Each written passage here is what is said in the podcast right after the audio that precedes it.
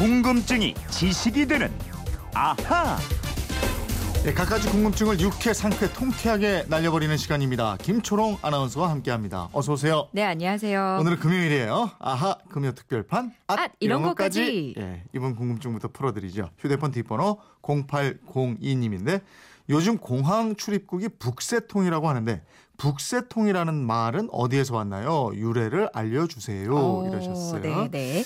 김초롱 씨는 사람이 네. 북새통인 곳이 좋아요? 아니면 한적한 곳이 좋아요? 아, 공항 출입국이 북새통이라고 하니까 이 북새통인 공항, 공항 출입국에 가고 싶네요. 아, 예. 요즘은 너무 한적하니까. 어디론가 떠나고 싶다 이 아. 말이죠. 앞에 걸 좀 들어주세요, 그렇군요, 국장님. 그렇군요. 예, 이제하면서 예, 예. 뭐 어딜 가려고 그럽니까? 방송해야지. 어디든 떠나고 싶은 그 직장인의 마음을 좀 알아주십시오. 자, 이제 곧 예. 추석이니까 시장이 북새통이 될 텐데. 그렇죠, 그렇죠. 이 북새통이라는 말, 이거 어디서 왔습니까? 어, 북새통은 무 사람이 법석되는 상태. 많은 사람들이 모여서 야단 법석, 시끌벅적 와글와글대고 정신 차리기 힘든 상태를 일컫는 말입니다. 그렇죠. 북새통이 되면 뭔가를 차분하게 하기가 어렵고 그렇잖아요. 예, 예. 그러니까 단순히 사람이 많이 모였다 이것과는 좀 차원이 달라요. 그런 그렇죠. 소란스러움이 예, 예, 예. 있어요. 특히 뭐 전쟁 같은 난리통을 북새통이라고 하고요. 그렇죠. 여럿이서 어떤 일을 회방 놓거나 부산하게 움직이는 걸 북새놓다. 음. 그런 판이 벌어져서 야단스럽게 부산을 떠나는 떠는 곳을 북새판이라고 합니다. 네. 그러니까 일반적으로 북새는 북적거리다의 어근인 북 에다가 모모새, 전미사, 즉 무- 매무새, 모양새, 꾸밈새 등에 사용된 전미사 새가 결합돼서 만들어진 낱말로 보고 있습니다. 아, 그러니까 북새의 새는 모양이라는 뜻을 가진 말이네요. 그렇습니다.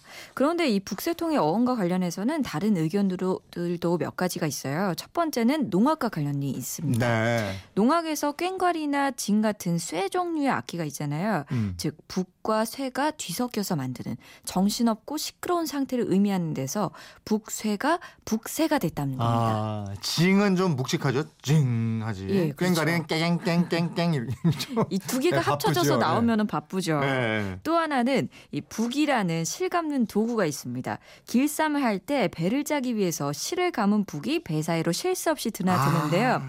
이 북처럼 사람이 자주 들락거리고 바쁠 때 북새통이라고 하게 됐다 이겁니다. 그것도 말이 되네. 그렇죠. 실감는 북하고 관련이 있다는 얘기는 들어본 것도 같고 말이죠. 예, 한 개가 더 있어요. 네. 세 번째, 광산 지역에서는 북 복새통이 변형됐다는 건데요. 네. 이 광산에서 금이 들어있는 원석을 일차적으로 처리하면 돌가루가 남습니다. 음. 이 돌가루에서 금을 더 찾아내려면 복새통이라는 통에 넣고 여러 가지 약품 처리를 해야 하는데 네. 그러다 보면은 그 통이 아주 복잡해지고 부글부글 끓게 돼서 아. 이 복새통이 북새통이 됐다 이겁니다. 어, 이 참, 이 북새통이라는 말 하나에도 유래가 여러 가지가 있네요. 예. 어쨌든 뭐 유래가 뭐든 간에 북새통은 질서 정연하지 않고 어수선한 상황 이럴 때 쓰는 말인 거죠. 그렇습니다. 예, 이번에는 8958님이 주신 문자인데 길거리를 다니다 보면 현수막 여기저기 많이 걸려 있습니다. 이것도 다 불법이라던데 시민이 철거하면 법에 저촉이 되나요? 알려주세요. 이러셨어요. 불법 현수막을 제3자인 시민이 임의로 철거하면 안 되느냐 이런 네. 궁금증인데요. 어떨까요?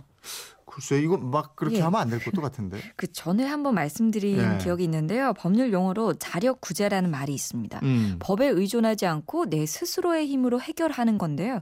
우리나라 같은 법치 국가에서는 원칙적으로 이 자력 구제가 허용되지 않습니다. 네, 이 그러니까 불법이다 하면 안 된다, 그죠? 네, 그렇습니다. 현수막이 아무리 법을 어겨서 여기저기 설치되어 있다 하더라도 내 마음대로 이거 막 철거하고 이러면 그것도 불법이다. 네, 이거. 맞습니다. 맞습니다.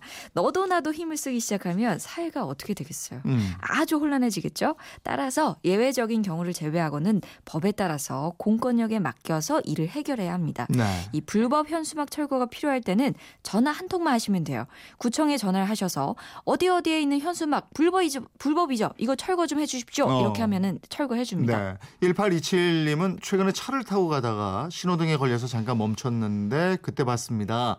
어떤 사람이 오토바이에서 내리더니 불법 현수막이 걸려 있는 모습을 사진 찍고 현수막을 철거한 다음에 또 다시 사진을 찍던데 이거 왜 이러는 거죠? 불법 현수막 파파라치라도 있나요? 이런 질문이에요. 네. 불법 현수막 파파라치 없습니다. 어? 다만 예, 네. 우리 청취자께서 보신 대로 그렇게 하는 사람이 있긴 있어요. 그 사람은 구청에서 나온 공무원이거나 아니면은 그 불법 현수막을 철거하는 업무를 맡은 위촉받은 분입니다. 음, 일종의 불법 현수막 제거 요원으로 위촉받은 분. 예, 예. 그렇습니다.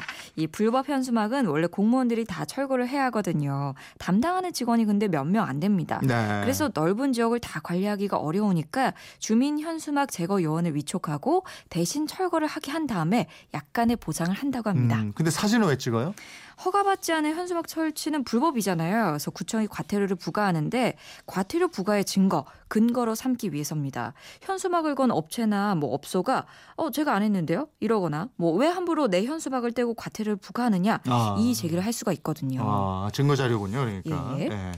이번에는 2880님의 궁금증인데 우리 음식 중에서 어떤 것은 탕이고 어느 것은 국이고 전골이고 이래요. 그건 뭔가요? 보쌈과 수육은 또 무슨 차이가 예. 있나요? 이러셨어요. 비슷한데 분명히 차이가 있잖아요.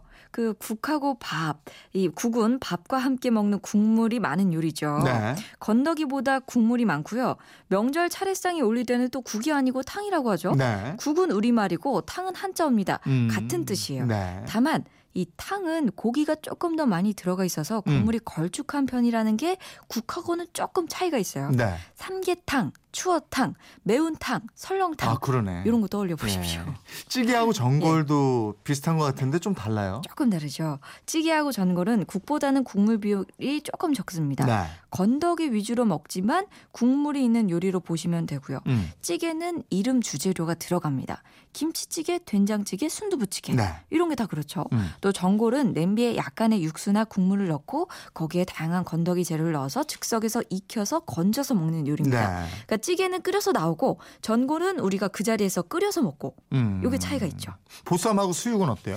보쌈은 돼지고기를 냄새가 나지 않게 삶고 기름기를 빼낸 다음에 상추나 배추, 김치 등등에 싸서 먹잖아요. 네. 수육은 원래 숙육이라고 합니다. 음. 이글 숙자를 씁니다.